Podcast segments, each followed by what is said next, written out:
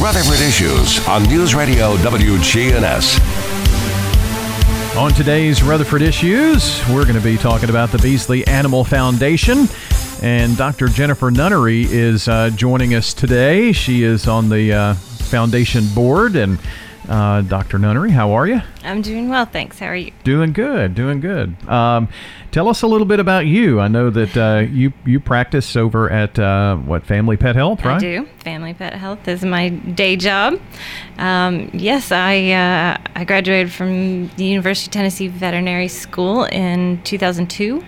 Um, I grew up in Murfreesboro, practiced in uh, a couple places, the longest in Pennsylvania for 11 years, and moved home four years ago. And I've been part of Family Pet Health since its inception, really, um, on one level or another. Um, I got involved with Beasley um, because I believe in their mission, and uh, I'm proud to be a board member. Well, obviously, being from around here, you were pretty familiar with Beasley, I would think. I knew of it. Um, I didn't know a lot about it until I moved back, and I reached out to Amanda Oliver to um, see what I could do to help. And now that I have skills as a veterinarian, and uh, and she was gracious and brought me along, and here I am.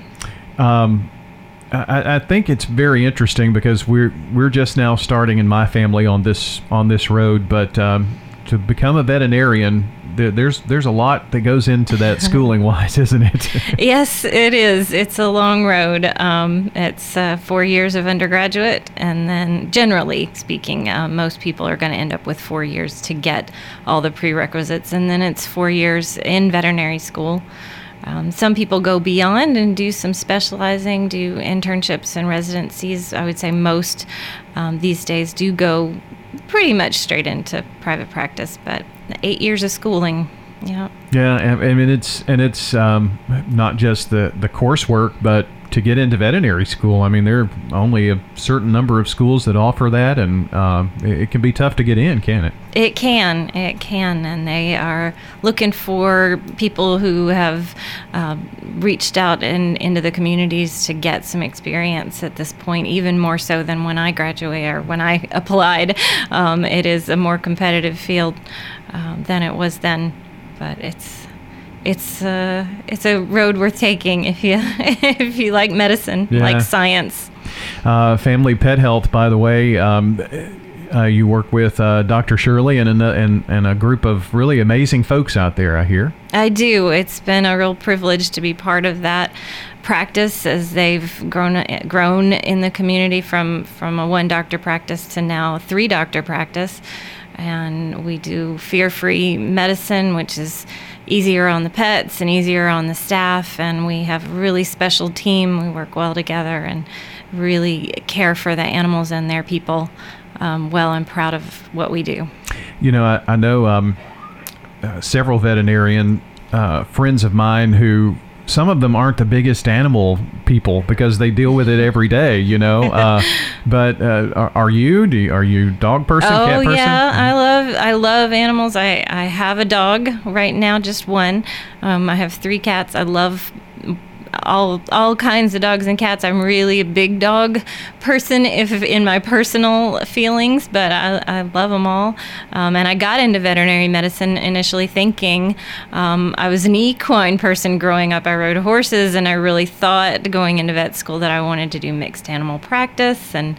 Um, things change as, as life goes along and, and my journey has led me to just just the dogs and cats right now. But uh, yes i am an animal lover. Well that's awesome. I i, I would think it would be um, one of those things it would be hard to work in that field if you didn't love animals. Now, whether you had them yourself or not, sure. that's one thing. But uh, uh, a love for animals. And you mentioned a second ago um, you talked to Amanda Oliver about uh, Beasley Animal Foundation and, and how to give back. What what is it about the Beasley Animal Foundation for you that um, said, uh, you know, I, I, really want to participate. I want to help in their mission. What why did what led you to that? Sure.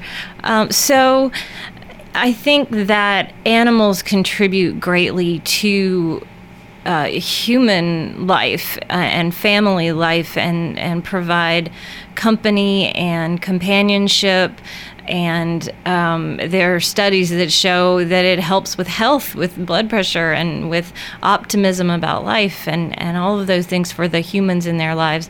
And I want to take good care of those animals that are taking care of their people.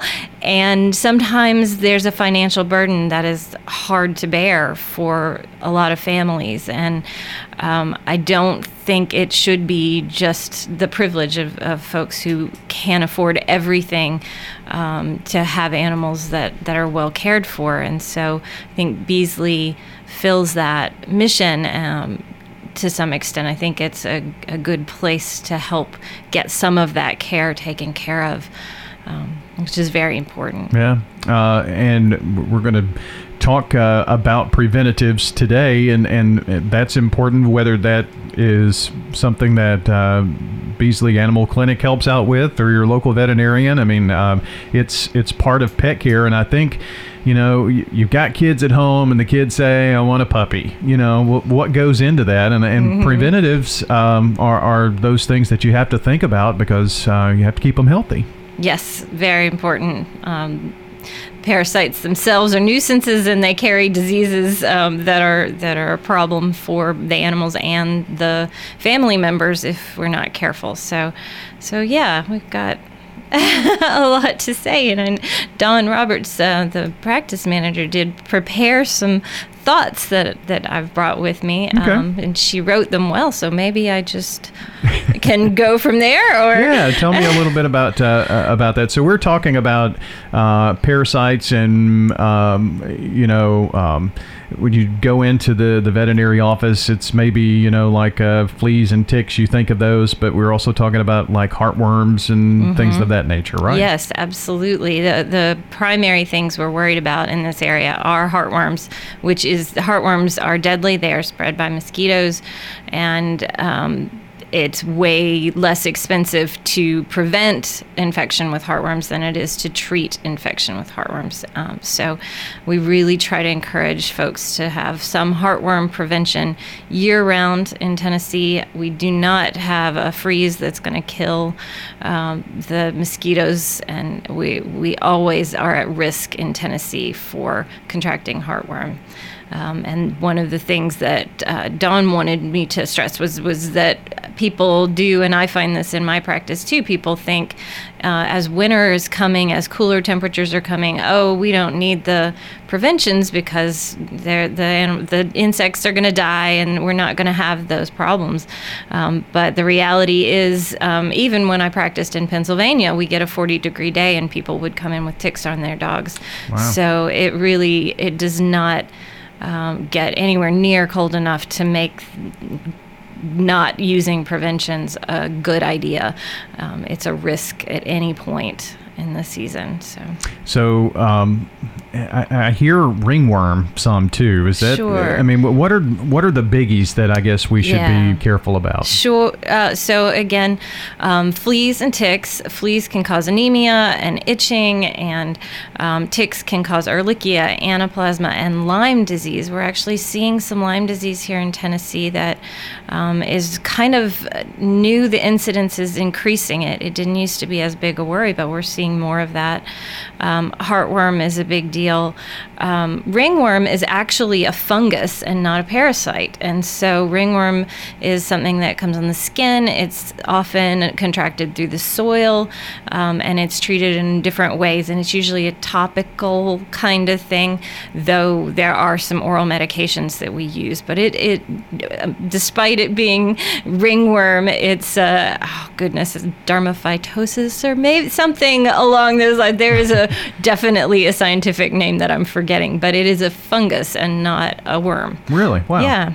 Yeah. Learned something new today. um, so, uh, but but when we're talking about preventatives, uh, mm-hmm. uh, we're also thinking about internal and external. We are, yes. Um, so flea and tick prevention um, generally is separate for, from heartworm prevention. There's one product out there, I believe, that does all three of those things. There are a few that do fleas and um, and heartworms, but none, only one that gets all three of those. And right now, I believe that's Simparica trio. Um, but it is important to have coverage for all of those things. Um, the there are collars that can be used for fleas and ticks, though you want to be very careful and talk with your vet about which collars are effective and worth spending the money on. Um, there are oral preventatives that get fleas and ticks, as well as topicals that are, again, you want to check with your vet about the safety and efficacy of the specific product that you're using. Um, there, most of the heartworm prevention options are oral. Um, pills that we give once a month that are going to take care of preventing those heartworms and um, let's see was if i'm covering everything um, again Some of those come in like a the form of a chew, and the and our dogs seem to like them. you Sure. know. Most of them are very tasty. Yeah. They've had lots of studies done at the you know producer because they want the dogs to take them like a treat. Um, it's really easy to give, and and the dogs seem to look forward to it when they know it's coming.